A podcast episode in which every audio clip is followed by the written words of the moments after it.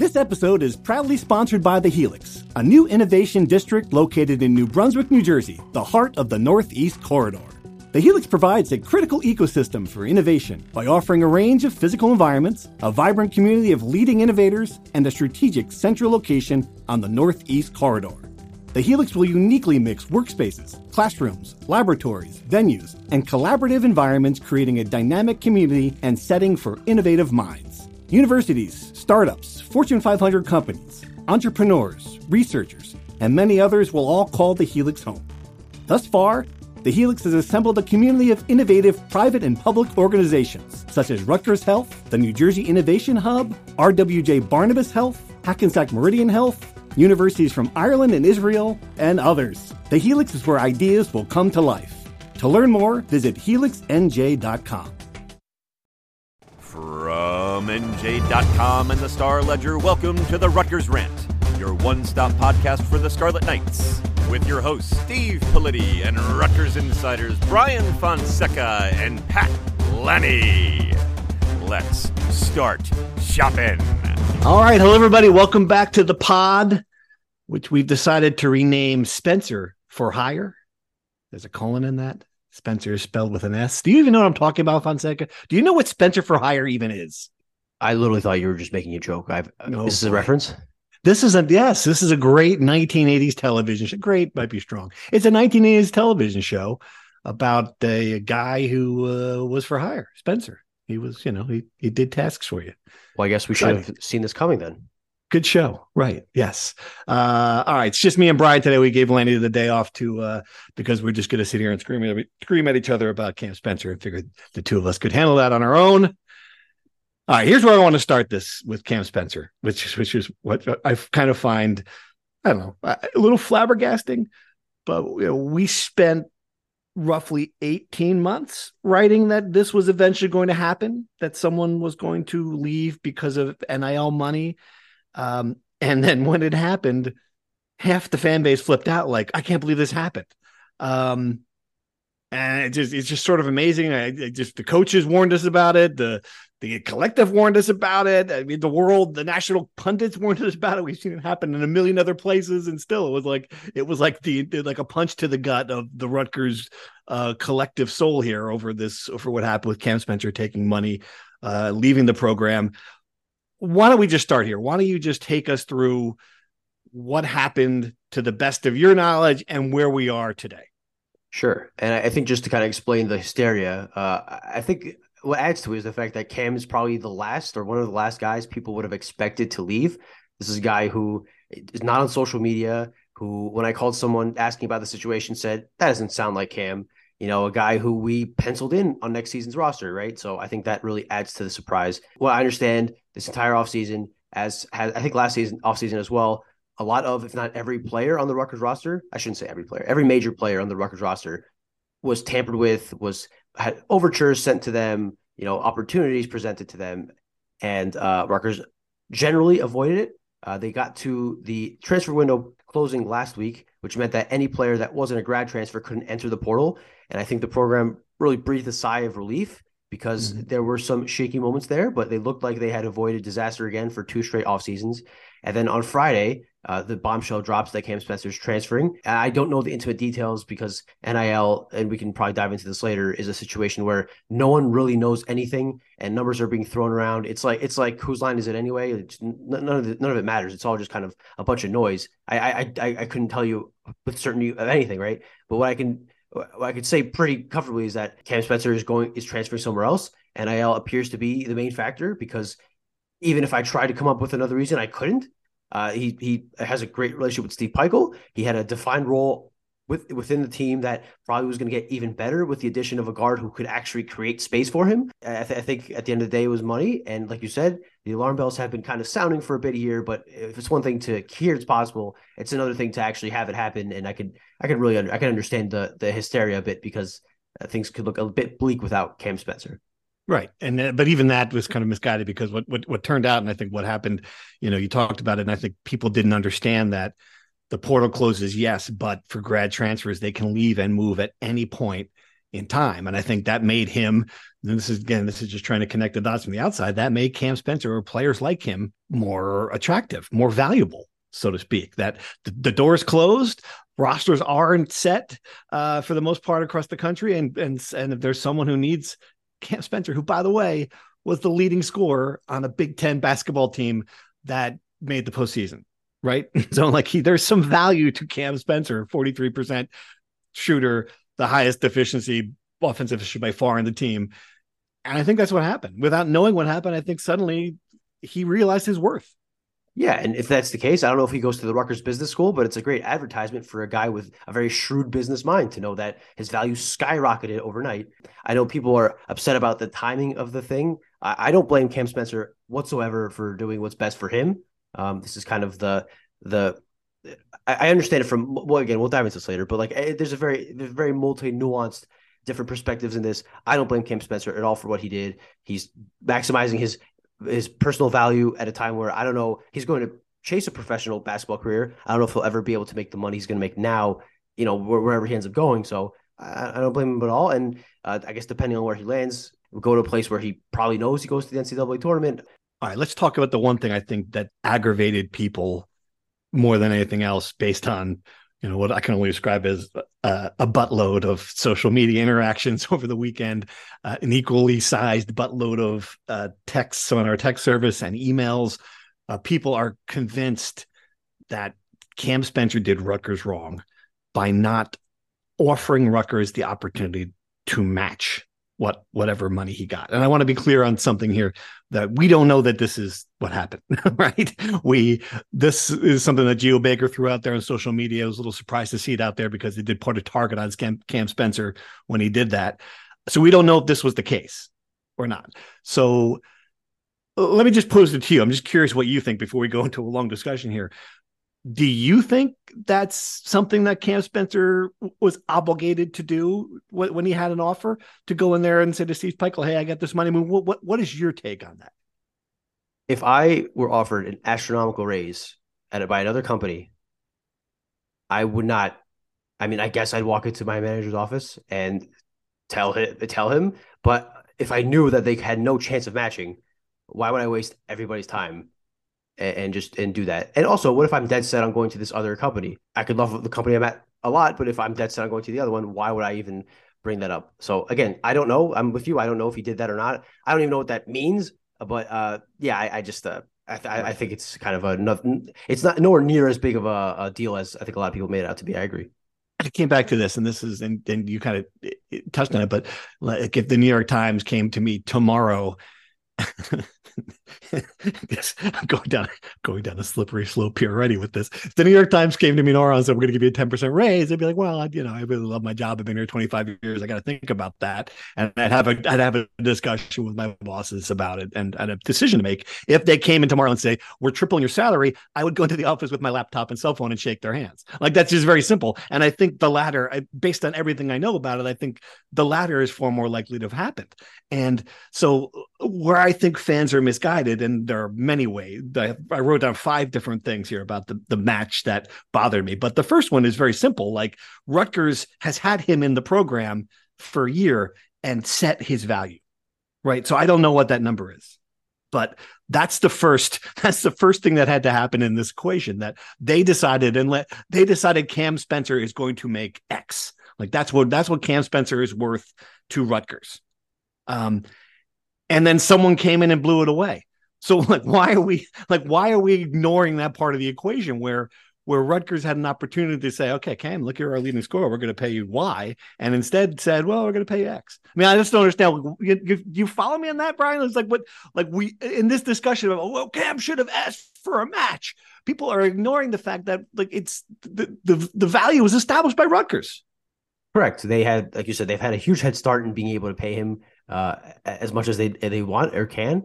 Um, and to your point, I, the values in NIL, as I've touched on before, are impossible to know. Like there are numbers being thrown out there that are insane. You know, like Hunter Dickinson apparently I had heard during the season was making eight hundred thousand or a million dollars, and then he goes on a podcast after the year saying he barely made six figures. I have no idea who's telling the truth.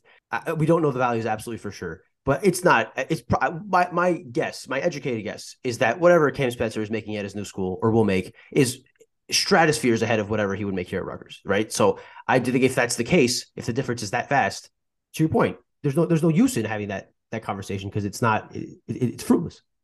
And the other the other thing I've heard a couple of times, more than a couple of times, about about a dozen times, was well Rutgers could have easily matched, and I'm like I'm just telling you, I, have got like I've got I've got a year's worth of reporting that that telling me that that's not true. That's just not easily to me. Easily matched means oh we've got this big pool of money here. Cam, you got offered what? Okay, well, well, you know, here you go. Well, it'll be in your, you know, well, I don't even know how this, did they get a paycheck or I don't even know how they get paid, but uh, yeah, we got this big, that doesn't exist. Like that's, you know, there's no big pool. There's no big vat of money in the back of the rack where Steve Pikiell is doling out, you know, like, like, like Jesse Pinkman at the, at the end, at the end of Breaking Bad. He's not throwing these packs of money out the car window. That doesn't exist. All that aside, like whatever X amount of money that Rutgers has, they have earmarked for they already earmarked for players. And I'm I am no doubt that a huge chunk of that is going to go to keeping their center, their most important player, Cliff. Right. I mean, so you know, the idea that Rutgers could have easily matched, I, I just don't think that's true.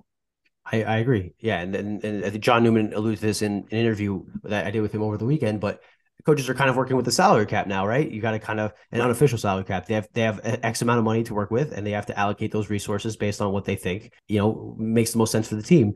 Uh, which means that not everybody's mouth can get fed unless you are the coach of Miami and you have John Ruiz feeding everybody money. And when players complain about publicly not making enough NIL money, he can bring out eight hundred thousand dollars or whatever he allegedly gave Isaiah Wong. Right? That doesn't right. that doesn't happen here at Rutgers, and it doesn't happen for most schools. Right?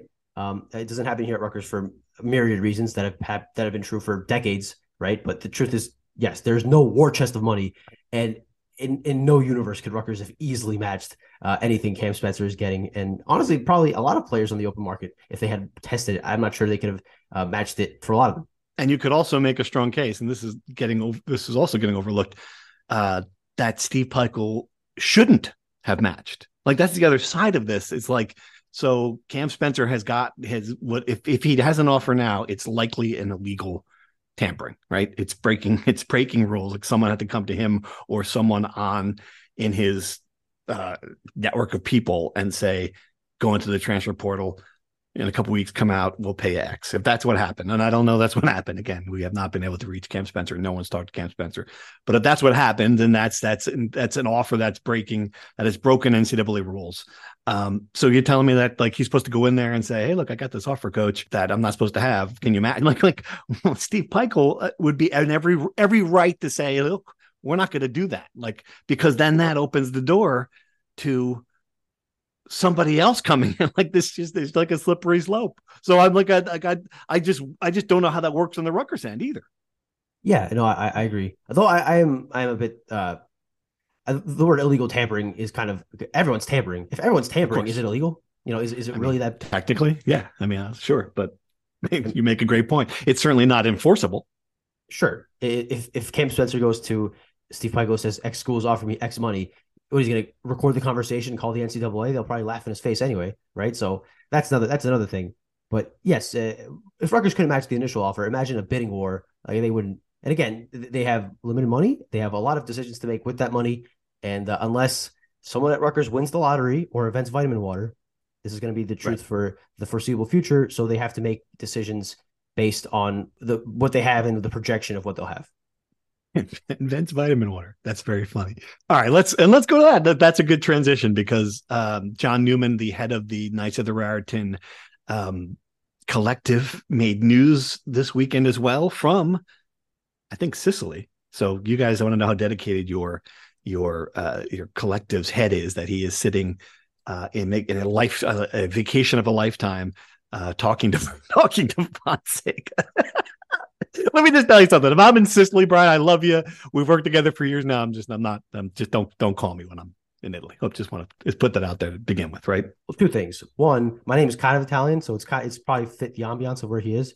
Two, he was in Rome because I remember telling him Rome. Okay. When, when, you're combating all the texts you're getting, imagine you know channel the the the energy of the ancient gladiators in the Colosseum. I remember telling him that, And three, he called me. All right, let's let's keep this. I called you right. from Rome. I love it. That's even better. It's even better. I don't interrupt people's uh, vacations. All right. If you call me while. I'm in Portugal this summer, I will be very upset. I will answer, but I will be very upset if I can get reception in my father's very tiny village amongst the sheep. That's that's just great. And you know it's it's going to be it's going to be something like this that we're going to have to call you in Portugal. It's going to be hilarious. Uh, all right, so John Newman uh, came out and and what I thought was you know a, a number on back of the number back of the uh, napkin kind of numbers about what Rutgers is going to need going forward, um, and that it's ten million dollars a year. Uh, give me the give me the breakdown. What what did John say about this and how and how this how this works as far as what he thinks the future of the NIL thing situation is? Sure. And I, I again I keep repeating myself. This is an inexact science.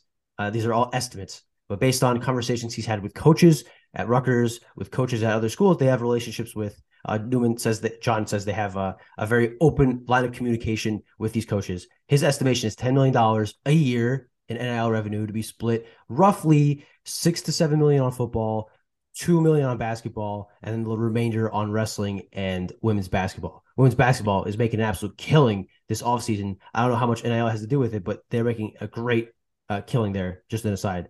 Um, right. Greg Schiano has said publicly, I think you wrote this column last summer, that he needs millions. I don't know if he's ever specified publicly at least how many millions, but that number sounds about right. That's a lot of money especially when you know Newman tells me that in their first year they've they have about 1.5 million. And again, I can't, I, I have not verified those numbers. I have not seen the books. I don't know if that's all cash on hand. I don't know if that's all pledges. I don't know how much of the split is there. I don't know. But if that number is true, which I, and even if it's on the conservative side, that's not quite 10 million. So no, right. Yeah. And he made the point to you that it's not sitting in some in some Swiss bank account collecting interest. It is it comes in and it goes out pretty quickly. Correct. Yes, I, I, imagine they've. I mean, they have a deal, or they've pledged to have a deal with every player on the football and men's basketball teams. That that that'll make the money drop pretty quick. I think that's what he said. That, that was the exact quote, right? When the money comes in, it yeah. comes out pretty quickly. So right. Uh, and this is fast. This is a fascinating debate, and this is one of got an email from. Like, all I can describe it as like a forty year die hard, like the like one of the perfect Rutgers fans, and I'm I'm not I'm not going to name him. He probably would let me, but I'm guessing that everyone who listens to this podcast knows has encountered this, this the great fan. And he was just he asked me a question. It's like a very simple. Like uh, he says, I'm retired. I've supported Rutgers. I give scholarship support scholarships for football, men's basketball, women's soccer. I've got a set number of money that I can do this. So, and his question was simply so, assuming for a moment that the pot of money that goes to Rutgers is a fixed size, should we reduce donations to these programs and direct money to eternal NIL affiliated scholarships? This is the central question in Piscataway right now, right? I mean, this is this is it. This is the heart of it. Like, and I think I know that Rutgers, the administration, Pat Hobbs, everyone in that side of the building is saying no to that, or at least not saying, not encouraging people to do that for probably some obvious reasons. I think the coaches right now have reached the point that their answer to that question might be yes. Do you think that's the correct characterization? I think the answer to that question from coaches is hell yes. Please give me as much NIL money as I need because I'm drowning over here because right. everyone else has all this money.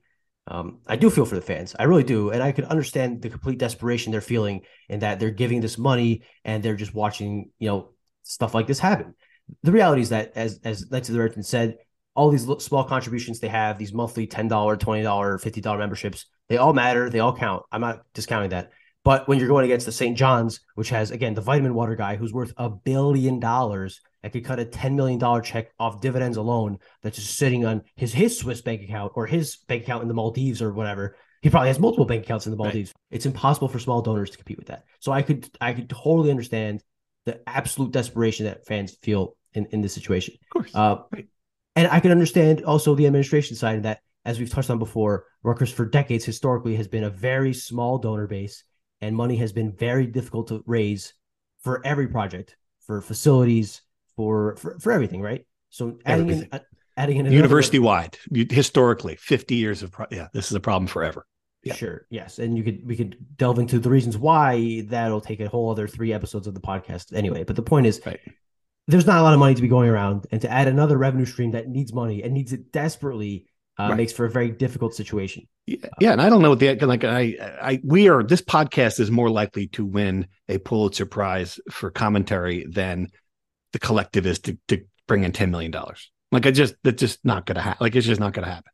I mean, and I like our podcast, Brian. I think, you know, maybe in the right category. If there is a podcast, if there's a Pulitzer category for best Big Ten uh, podcast, football, basketball podcast. We've got a shot. I think we got a shot to be a finalist at least, but we're not going to win. A, we're not going to win. A, the point being that they're not going to raise ten million dollars. I mean, it's just not. I just, they've seen nothing, seen nothing in the history of Rutgers athletics to make me think that that's going to happen. So I don't know. So I, the question is like, what now is the answer? Like, what do you do?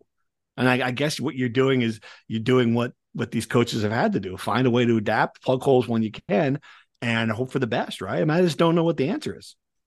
Yeah, mean, you have to keep plugging plugging away, right? Keep trying because I mean, as much as you are behind when you are trying, imagine if they're not trying and they didn't have this 1.5 million or however much money they have in the coffers, right? They'd be you know infinite steps behind, right? So uh, I gotta just keep plugging away. Again, you gotta hope the lottery hits somewhere in Piscataway. You gotta hope that um, uh, I don't know, maybe an NFL alum donates some money. You gotta find go through the couch cushions um, they find corporate sponsors. I know that's something that the Knights of the Raritan are looking to do. Uh, they have to try to convince, and that's another issue here at Rutgers in that they're in a pro market. We've heard this a hundred times.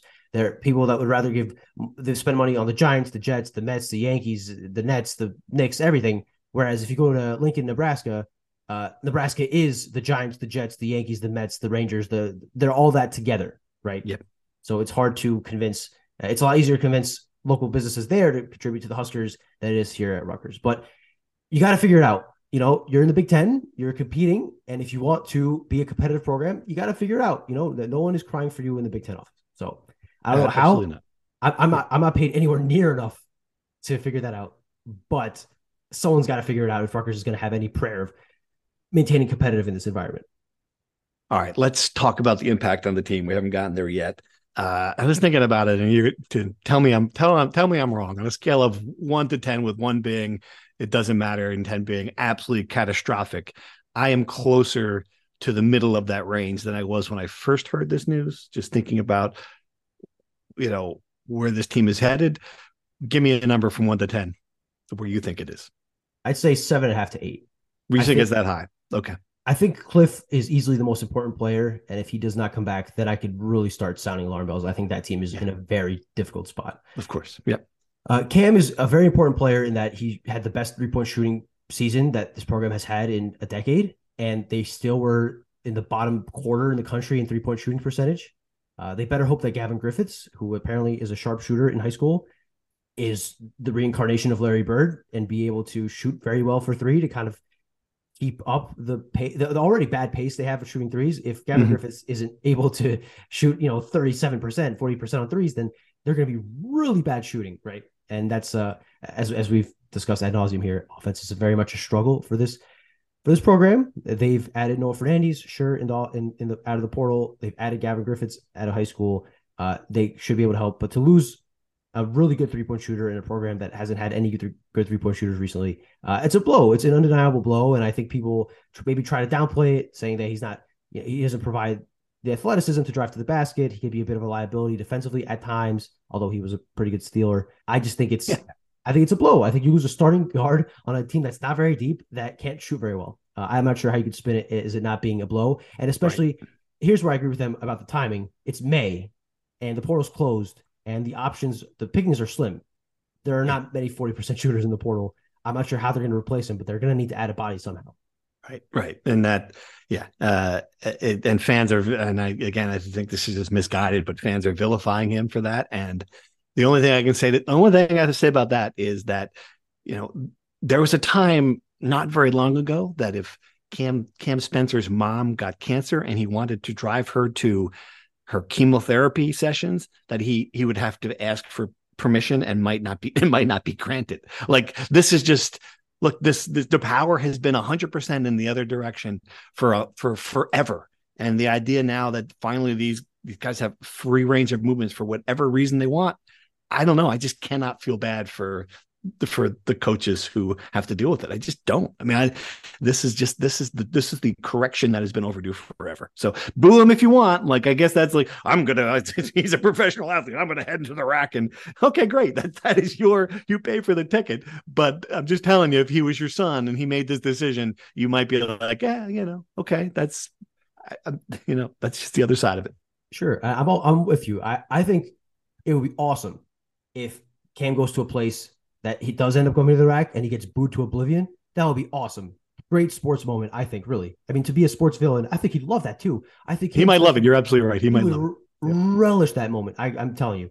Um, the, the interesting thing, and not to deep dive too deep into the political aspect of this, but it's very funny that we live in a country that's very capitalist and very free market and all these things. Everyone's individualistic, except for your sports team. Everyone has to do the greater good and stay with the team, right? And and, yes. and you know, be part of a you know d- make sacrifices for my team, not for other teams. You know, Fernandes could leave UMass and come to Rutgers. That's perfectly fine, but don't you dare leave Rutgers. You know, Right. And then we got, yeah, now we're going to start celebrating. We got guys in that team that didn't ask for a penny. Well, number one, we don't know that to be true again. Like, I think that that's another fallacy. And number two, uh, I, I mean, is that, is that, is that a sign of like a, a higher level of character that, like, I just don't understand. Like, I just don't understand that. Like, what, why does that make someone a better person that they, they want to play for free? Like, I just don't, I just don't get that either. Like, it doesn't make you a better person. It makes you a chump. you can make a strong case about that. Absolutely or you know or or motivated. It's okay if you're motivated by something else. Like i'm motivated i love Rutgers. I want to stay here. I recognize that my 30 year relationship 40 50 year relationship with this place is more important than a six figure payout today. That is the decision you're making long term about your life. That's a decision that Geo Baker's capitalizing on. You know that uh, that you're going to see a handful of players who are going to recognize that. But I'm just telling you that that's not everyone's decision, and it's it. If you're vilifying him for taking the money, I think you're just crazy. Yes. All right. It, it, look, it's not it's not an exact comparison, but 99% of the people that are talking about this, if they were offered a significant raise to go somewhere else from their job, none of them would say, "I'm loyal to my company. I just love Xerox. I can't dare go to Gillette or uh, you know whatever." the bad comparisons, but my point being that 99% of people would do the exact same thing in this situation. And just because he plays for your favorite college doesn't mean he should live, abide by some different arbitrary rules uh, to make you feel better. Right. Right. Absolutely. All right. Uh, that was good. Good segment on this. we are going to dive into the uh, insider questions. Um, very passionate responses to this topic uh, in the insider. Thank you for subscribing as always. Um, and most of the questions were about NIL. So I'm just going to go through them here and and and see and see what we got. So this is and another logistical question. Like so, I I was I was and I really didn't think I was trashing Rutgers to be honest with you with the column I wrote, but I was you know on why do you trash why are you trashing Rutgers if you didn't give the chance the program to match? We talked about that.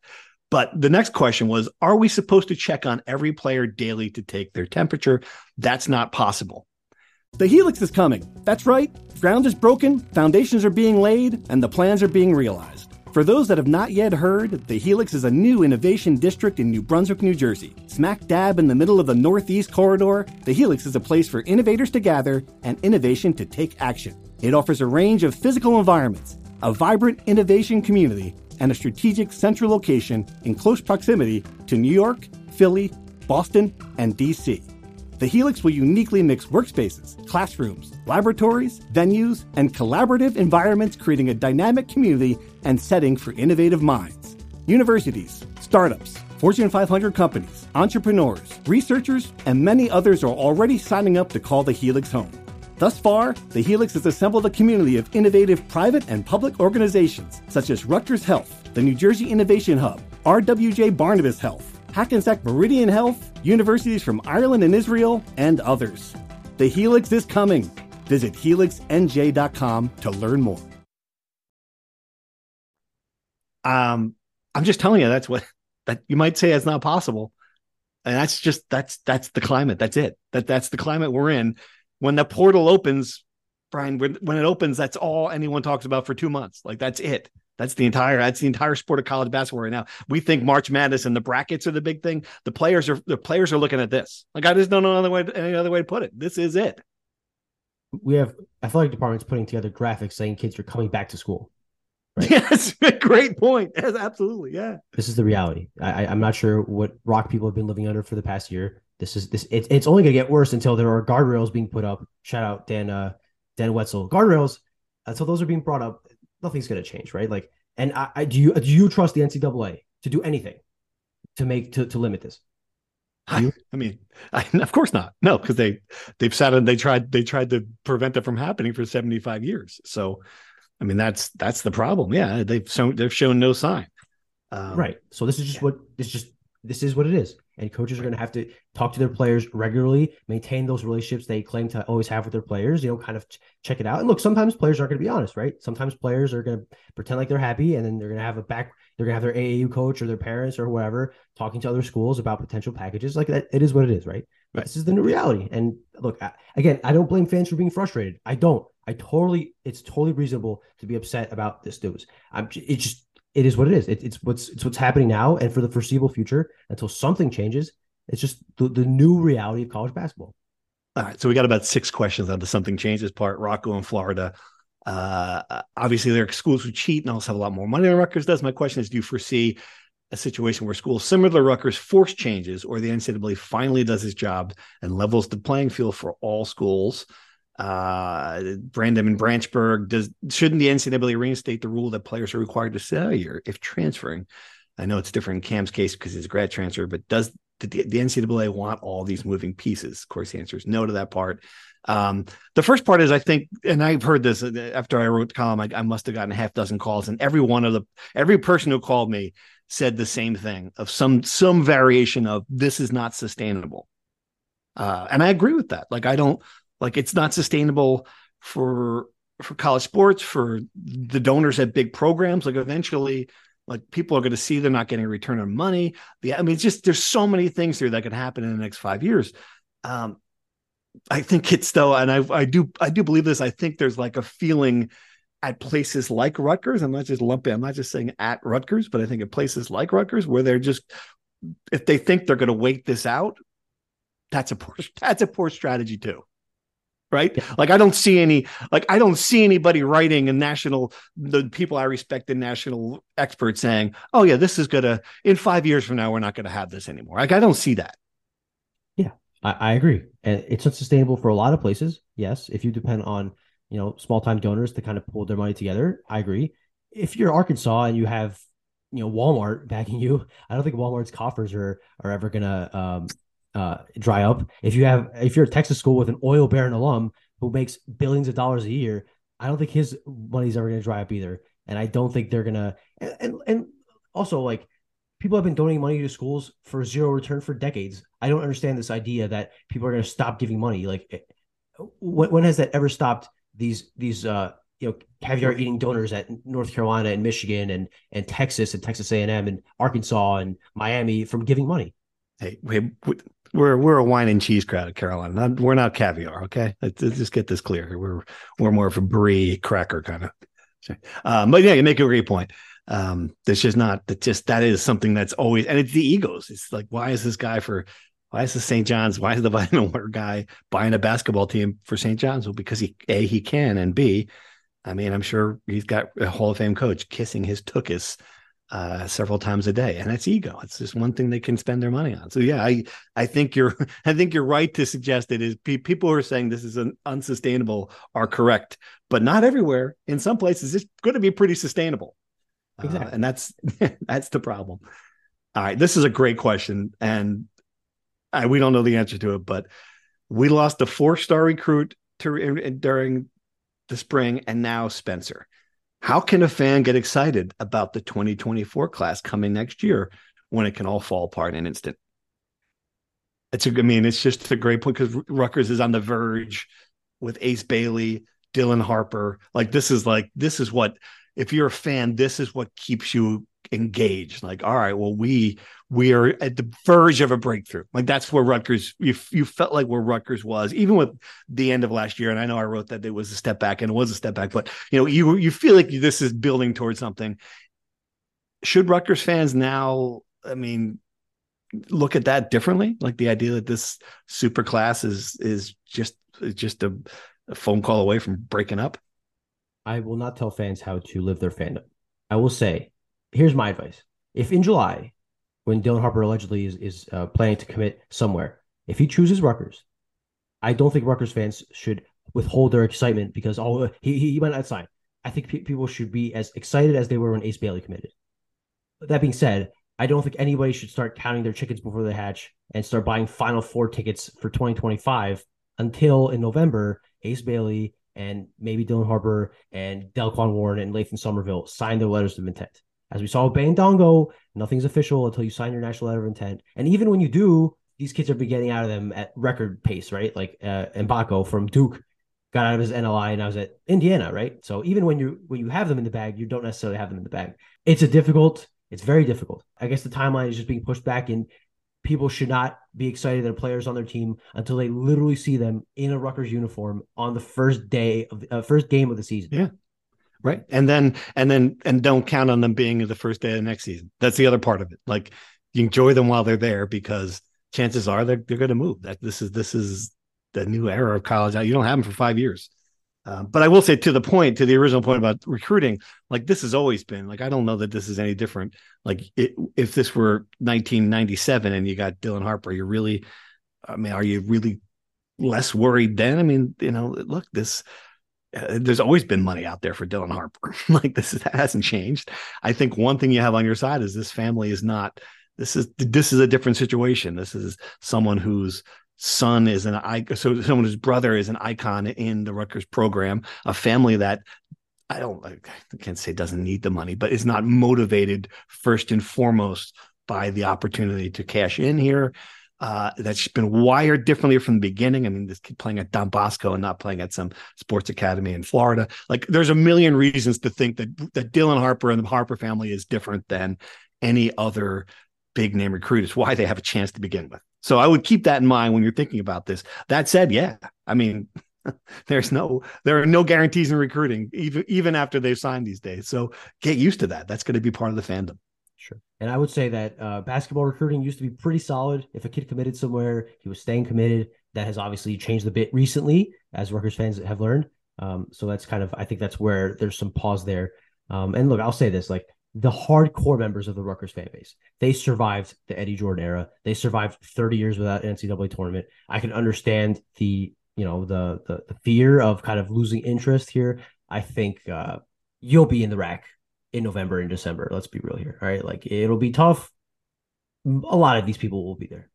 Right, right, and and also keep in mind during the old era, your teams your team went 30 years without getting into the NCAA tournament. So it's not like, well, we had it wired back then. you know, like these changes are screwing with us. No, you had the system was in place for 30 years. And you, you, so just, yeah, have a little perspective there. Uh, all right. So a lot of questions, and I don't know if you can answer any of these, Brian, I'll, I'll give it a shot. A lot of questions like, what can we, where can we get the money? Like Todd and Little Egg Harbor wants to know if 10 million is needed right now that only grow how can average fans with disposable income help get to that level? How is that sustainable? Uh, anthony from rockaway you know heard that other schools are re- redirecting advertising revenue to nil have to think that's going on and we should start. I didn't hadn't heard that one anthony. That's interesting. I'm not uh, sure that's illegal. Right. And peter in palm city says do you think network executives are going to be happy spending money millions when all these TV sets are turned off at halftime when we play Ohio State. Whew, okay, so he, he, his point being system will tr- the system will change driven by the TV revenue because TV revenue drives everything. All right, lots uh, lots to unpack there, but I guess yeah, the first part, the TV money, let's go there. I just don't. The Rutgers has been trailing, but trailing at halftime by 42 points to Ohio State forever, and they got the biggest TV contract of all time. So I don't know that NIL money changes, but people want to watch this. Who is turning the game off at halftime? I mean, I've tried many times when I'm there, but I'm the 50,000 Rutgers fans, or maybe uh, are the 10 million people watching for Ohio State turning it off, or the 20 million gamblers who have Ohio State minus 14 and a half, are they turning it off? 14 um, and a half. When, when Rutgers was god awful and losing, like you said, losing these games on a weekly basis, that didn't really hurt the TV revenue.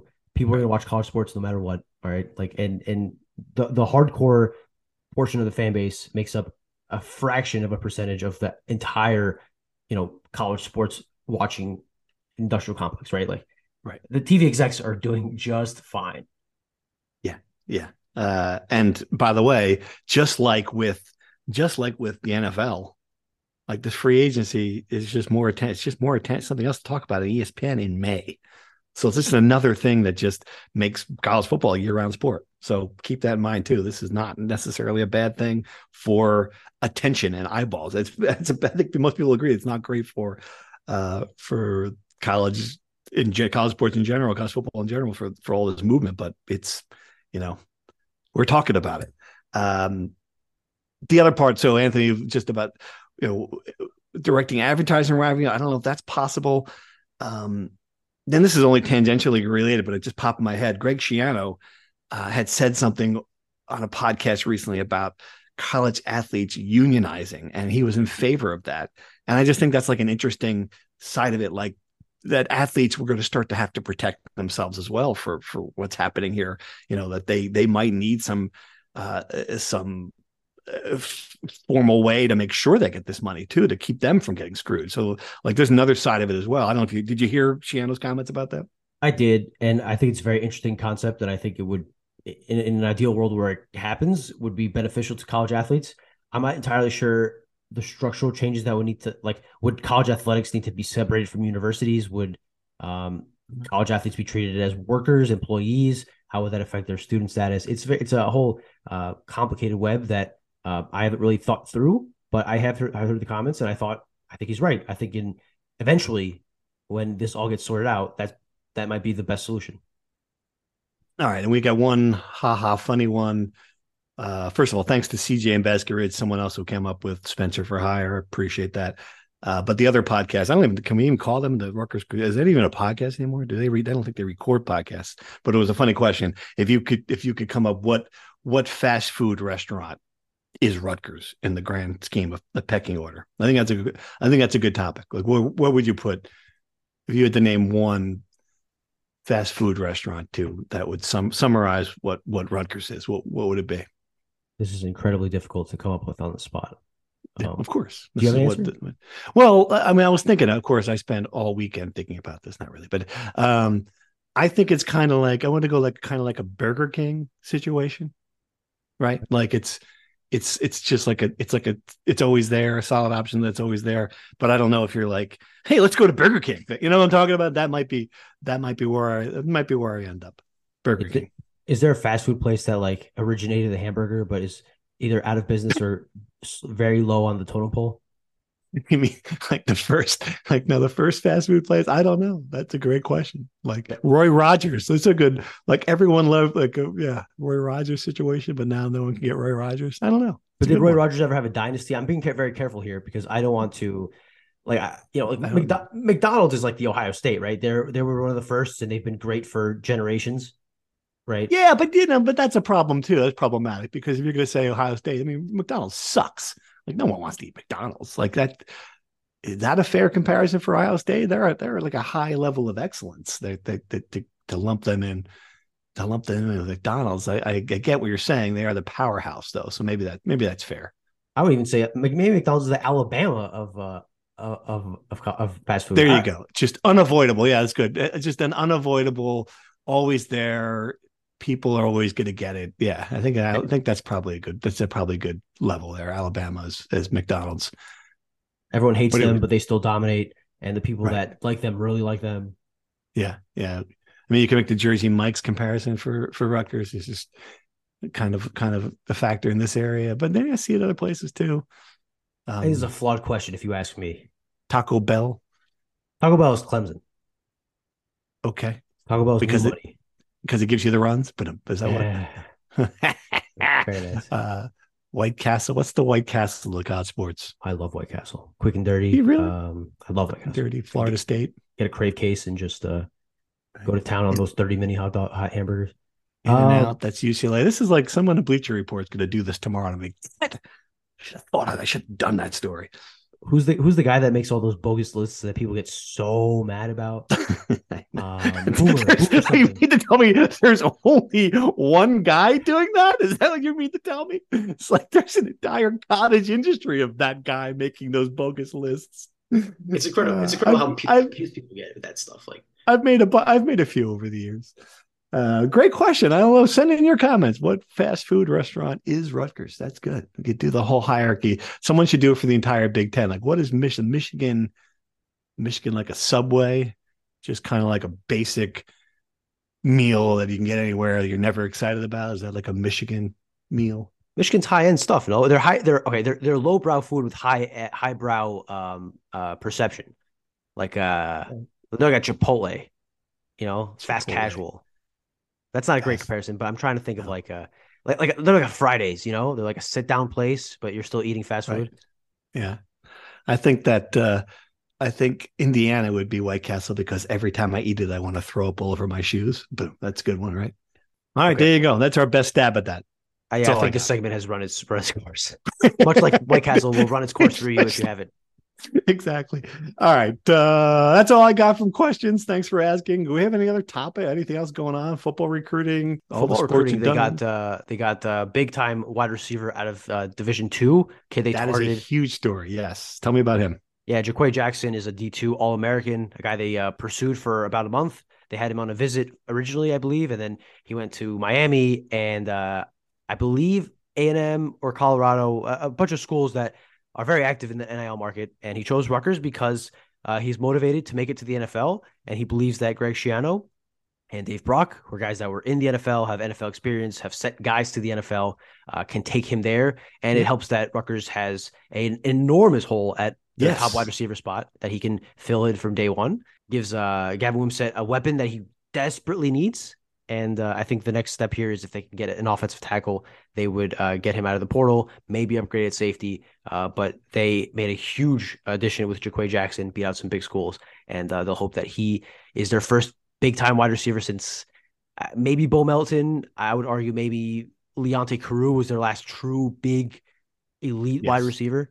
Maybe that's a bit of the big aspirations to put on the kid, but I think that's uh, that'll go a long way in in helping this yeah. offense and it's just an encouraging like a threefold encouraging thing. Like this the, the, the the first part about this being that he walks on campus as like the second most important player in the program behind the quarterback. I mean that's how huge it was to get a big name receiver. The other part of it is like he had he could have gone to miami and i'm sure uh, gotten more cash. Like this is the old going back to the you could have gotten more cash there, but he's recognizing that he has one year to do this and he can't sit behind six other guys. So this is still like what does Rutgers have to offer? It's the same thing Rutgers has always had to offer an opportunity. So this kid's coming here knowing that he's going to get. I mean, assuming they ball throw the ball 15 times a game, he's going to get you know a bunch of targets. He's going to have a chance to to showcase himself, and that he's betting on himself. So that's that's good news for Rutgers. Recruiting in general seems like it's been pretty good news for Greg Schiano. Well, they I saw Todrick today had him in the top 30, top 35 uh, right now for that for that class 2024. Sounds about right. And they're having a lot of uh, a lot of kids coming in next month uh, on a bunch of official visits, and they're in it with a lot of uh, top highly touted kids in the area in New York. Uh, they're going out to uh, they offered a kid from North Carolina. It seems like they're really spreading their footprint around the country, mm-hmm. and uh, again, uh, as we've established, it's it's not over till it's over, but they are in it for a lot of kids. And if they can lock up some of these kids and get commitments over the next month or so, uh, they'll continue on a pretty good pace uh, in the 2024 class. Uh, and then hopefully in December for them, they'll be able to close out and get those signatures. But uh, they're in a good spot. I would say that they're in a, a good spot right now as far as uh, recruiting. And um, whether they're in a good spot for the 2023 season, they're in a better spot with Jaquay Jackson. How much better? I guess we'll see in in August. All right. Anything else? Uh, I mean, I mentioned it before, but Coquese Washington is crushing it on the recruiting trail and has completely flipped that roster. It's very impressive. Um, got a couple of big time transfers, got a couple of uh, strong high school recruits, uh, four star 2023 signee they got last week. Um, really? Yeah. Uh, a girl kind of came out of nowhere, but uh, yeah, they re- she rebuilt that roster. She had an impressive first year with very limited resources uh, as far as having eight players to work with.